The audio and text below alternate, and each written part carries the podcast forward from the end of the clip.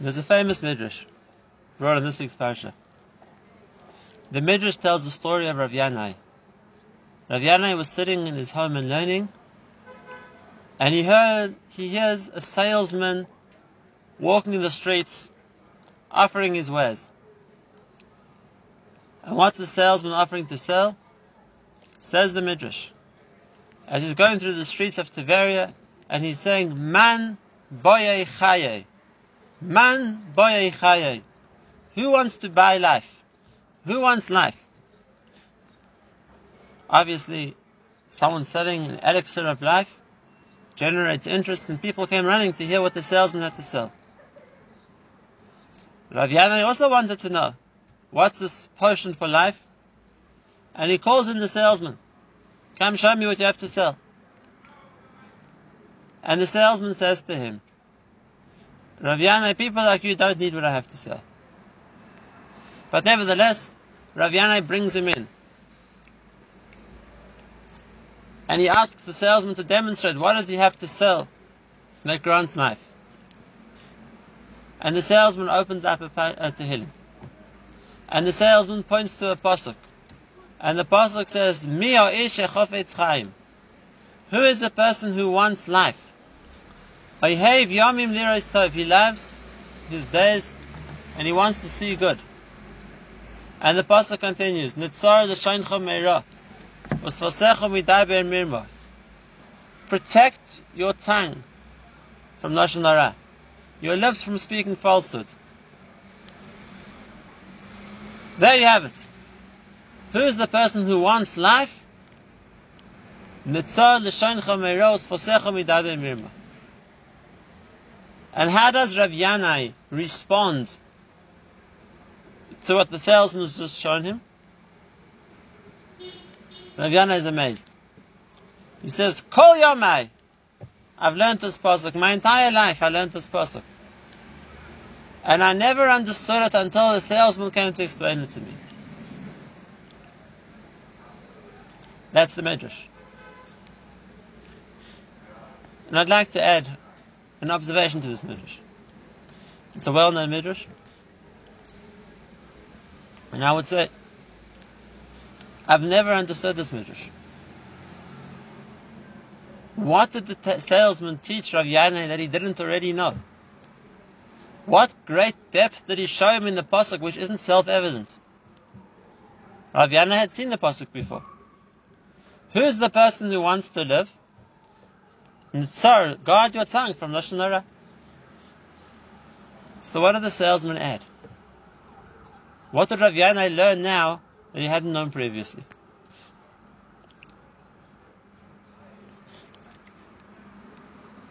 Before I suggest an answer to the Midrash, I want to share with you a tremendous principle.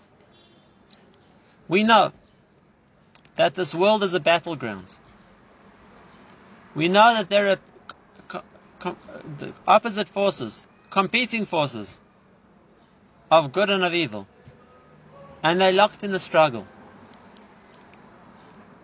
But we think of it as being similar to a physical battle. In a physical battle, if you have two armies lined up against facing each other, what happens? One army decides to attack. The second army, either they get defeated, they lose ground, or if they're stronger, then they can withstand the attack. They can repel it. So by attacking, either the first army will achieve something, they'll get further, or they'll be repelled. And they'll, be, they'll remain where they were before. And same thing, when the second side counterattacks, the same options are possible. Either they'll be victorious and gain territory, score a victory, or they'll also be repelled and return to where they were before. And people think, tend to think of the war between good and bad in the same terms. When a person has opportunity to do mitzvahs, chesed, tzedakah, Torah. So if a person uses the opportunity, he grows. He goes forward. And if a Satan manages to prevent him doing a mitzvah, so so to speak, that growth has been stopped. He remains where he was. And same thing the reverse. If a person has been tempted by the Yetzer Hara to do an Avera, if he gives in and sins, then he goes down the level. He becomes Tomei. He loses ground. And if he's strong and withstands temptation, so we think of it, he didn't lose. He is where he was. But the emes is it's not like that. It's much deeper. And that is in the struggle between good and bad. It works both ways. If a person has the opportunity to grow, the opportunity to do a mitzvah, and he does it, he's victorious. He's taken a step forward. He's grown to a higher level. But if the Yetzer manages to prevent him, and he doesn't use the opportunity for growth, it's not just that he remained where he was. The koyach of Ra gains from that.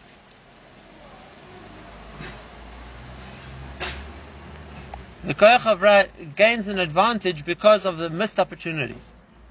And same thing the other way around. If a person is confronted with the opportunity to do an Avera, the temptation arises, and he falls, so the, the army of Ra gets an extra strength. But if he's victorious, and if he manages to withstand the temptation, then the Ra loses. Then the person gains. And therefore, on both sides, there's going to be a, in each situation, someone who gains and someone who loses. It's never just a, a case of blocking, so to speak, the attack of the enemy and remaining where you are. Where do we see this? And then afterwards, let's explain why it is like that. Where do we see this? We see the Gemara says, HaKadosh Baruch Hu could forgive the three cardinal sins, Avodah Zarah, Gilui Arayis, and murder. V'loi viter HaKadosh Baruch Hu al Avon Bittul Torah. HaKadosh Baruch Hu would not be better on Naver of Bittul Torah. Bittul Torah isn't just the loss of opportunity to learn. When Yidden are Mevatel Torah, so that, that's, that's an Avera. That gives a certain strength to the other side. And now we hear these words. Let's listen to what Yitzchak Avinu tells Esav. When Esav asks for a bracha and Yitzchak tells him, I'm sorry, I've given the brachas to Yaakov. I have no further bracha to give you. But he says to him, but there's a struggle between you and Yaakov. V'haya kasher tarid ufarakta ulam al. Say Chazal, as long as, as the voice of Yaakov is heard in the Beis Midrash, the hands of Esav remain silent. They have no strength to act. But when there's a lack of the voice of Yaakov, then the hands of Esav become powerful. And if you listen carefully, it's not that Klal Yisrael did to give Esav strength. It's the lack of the Kol Yaakov. It's the Bittul Torah that gives Esav strength. Why? Why is it like that? Here we see this idea. On the one hand, the person's ability to learn is his ability to grow. And if he uses it, So then it's an advance, a victory for Kedusha. But on the other hand, if the Yetzer Hara manages to prevent him learning, then that's where it gets strength from. Why is it like that? Why is it like that? We know, spoke about this in other shiurim, that in order to acquire Torah, a person has to invest something. In order to acquire Torah, a person has to pay with something. And what's the investment the person has to give in order to acquire Torah? He has to invest life. To learn Torah takes time. Yarbi Yeshiva. It takes years of hasmada, years of diligence to become a Talmud Chacham. And there's no other way. What a person invests into Torah is the time Hashem gave him. But, you should know, Rabbi said, it's the very best investment. Because a person is always spending time. There's no way for a person to stop spending time. And therefore, if a person is anyway using up the capital, spending his time, so what's he going to spend his time on? A person who spends his time on Torah uses it for something greater, acquires with his Torah a higher level. But if a person wastes his time, he spends the commodity Hashem gave him on other things, then the potential life which that time could have created by being time for Torah and creating the Marbe Chaim, the spiritual life of Torah that there could have been channeled into, and instead, instead it was squandered, it was wasted on other things, it was time which was killed. And then the koyach of that time goes to the Ra. This latent spiritual energy which there was in time, if misused, gives koyach to Ra. That's on the one side. On the other side, we see a similar concept. When the Satan wants to be machshel a person, the Satan wants to make him do an avera, so if he's nichshal, then the Satan can gain from that. A certain amount of the bracha, of the life, of the shefa that person was receiving from Hashem, the Satan can now latch into and siphon away from him. But if a person is victorious, and a person manages to withstand the temptation, then he takes something back from the Satan. Let's explain. What can a person take back?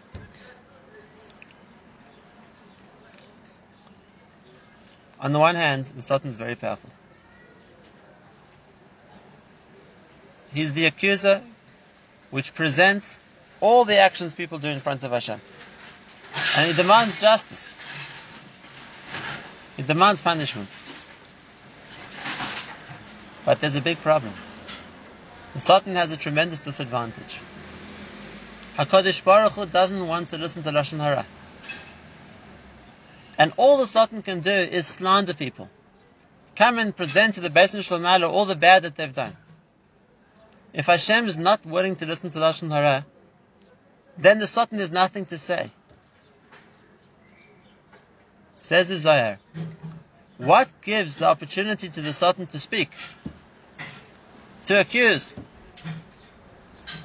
To demand punishment? What gives him the opportunity to do that is when people speak Lashon Hara. The Midah Keneged Midah, if people listen to Lashon Hara, the Midah Keneged Midah, the Beis Shemana will accept what the Satan has to say as well. But if people will stand that temptation, they don't speak Lashon Hara, they don't hear Lashon Hara, then in a similar vein, the Satan's mouth will be silenced. He has what to say. He has what to comp- accuse us. But he's not allowed to talk.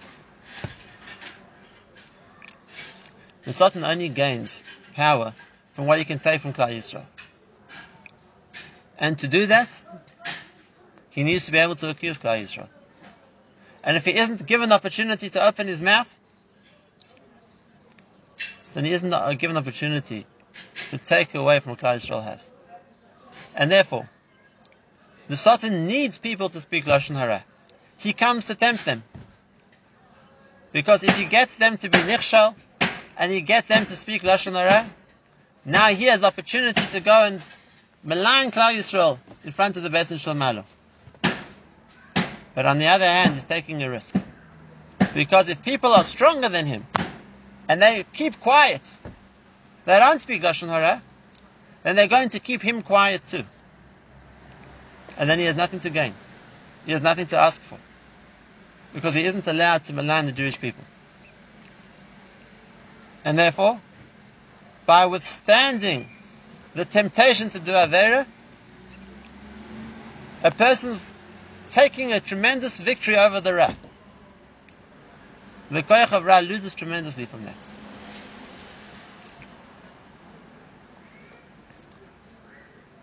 And there's a second point over here. The person gains from it. From not speaking Lashon the person gains a tremendous amount. Because all the Chaim he takes back from the Satan, he gets instead. The Gemara says on the pasuk, "Toile eretz al blima." Hakadosh Baruch Hu rests the world on blima, says Chazal, on mishe boilim piv. A person knows how to put brakes on his mouth. A person knows how to remain silent. The schus for that is the merit which can hold the whole world. Same thing as a midrash brought by the Vilna Gaon. Al kol rega v'rega sha'adam choysem piv. For every second that a person keeps his mouth quiet, he's zeicha la'ar she'en kol malach yachol l'shayr. He deserves a reward that no malach can appreciate how great it is. Reward doesn't just come from fulfilling mitzvah say. The fact that a person doesn't do wrong, withstands temptation is a way to get reward. And we'll see a Gemara. the Gemara says, if a person was nichshal in Lashon what tshuva can he do? Says the Gemara in Erchin, he should learn the more Torah. Because marpe lashon eitz chaim. What heals the speech is eitz chaim, the Torah. The understanding is that if a person didn't speak lashon hara, he already has that life. It's only if he spoke lashon hara now he needs to do something to restore that life. He has to learn more Torah, and we see this way back before. We see this in Gan Eden. Before Adam was nichshal, he didn't need to eat from the Eitz He had life. When Adam Arishon was nichshal and he sinned, he lost life. Now there's a potential he'll take the Eitz to get it back again. Had Adam withstood temptation, that would have guaranteed him life. That would have been the destruction of the Ra as well. And therefore we understand literally when the pasuk says, "Maves v'chayim biyad aloshan," life and death is by the tongue, and it's referring to lashon hara. It doesn't just mean death is by the tongue. If a person speaks lashon hara, life is on the tongue also. If a person doesn't speak lashon hara, that's the reason to get life. He takes back the life from the Satan. and that's a reason for him to get more life. And with this understanding, Let's go back and explore the pasuk we mentioned. If we look at the whole paragraph in the Tehillim, it says three things. Who is a person who wants life? Number one. Oyev Yomim, he loves his days. Number two. Lir'ois Toiv, he wants to see good. Number three. And corresponding to that, David HaMelech makes three requirements of a person. Nitzar l'shayncha meira, usfasecha midaber mirma. Guard your lips from lashon hara, your mouth from speaking falsehood. Number one. Asay toiv, do good. Number two. Bakei shalom, chase after peace. Number three. Rav Yanai understood it's three for three.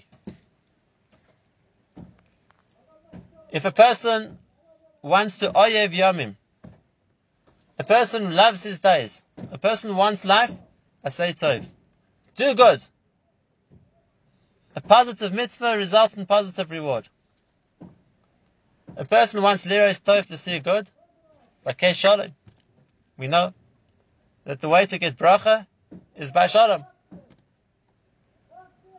A person looks for more shalom, his way to get more good. And the first point, Mir ish a chafetz chayim, a person loves his life the way Rav Yanai understood it. You don't want to lose life, so then guard your tongue. Because if you're not going to guard your tongue, you're going to lose life. What did the Reichel teach him? Imagine the scene. Somebody walking the streets. I have the elixir of life. And people come running to see what does he have to sell. And what does he do? He takes out a vial of potion of poison. He says, you see this poison? If you drink it, you'll die. What are we going to say to that Reichel? We're going to say, you didn't sell us life. You told us poison shortens life. Don't drink poison. But that's not giving us something. You're selling life. We have life. You're just warning us something will take it away from us. The Reichel said, I'm selling life. Man chaya, who wants to buy life? And if that's the case, he was saying something else. The pshat in the pasuk isn't if a person wants, doesn't want to lose their life, they shouldn't speak lashon hara. The pshat in the pasuk is also positive. If a person wants more life, he's chofetz chayv, he wants more life, then shmiras halashon is a way to gain more. I'm selling you life like we saw before. Withstanding Aver is a way to gain life. Says Rav Yanai. That's a depth I never saw previously. Man chaya, a person wants life. This is a way to gain life. And it's negated to us also. There's a way to gain life by doing a tov. There's a way to gain life by doing more mitzvahs, by learning more Torah. That's the Chaim. But there's also a way to gain life by withstanding Avera. There's also a way to gain life by watching one's mouth. As the Vilna Gaon said, Al kol rega berega. For every second that a person can do that, he's zeichel He gets a tremendous reward that no malach can fathom. And therefore, for the person who's chafetz chaim, who wants to buy the elixir of life. The Reichel teaches. There's one way. We told Ravina, it's not necessary for people like you. Someone learning Torah has another way to get the elixir of life. But there's a second mahalach also. A person who doesn't speak Lashon Hara. That's also a way to gain life.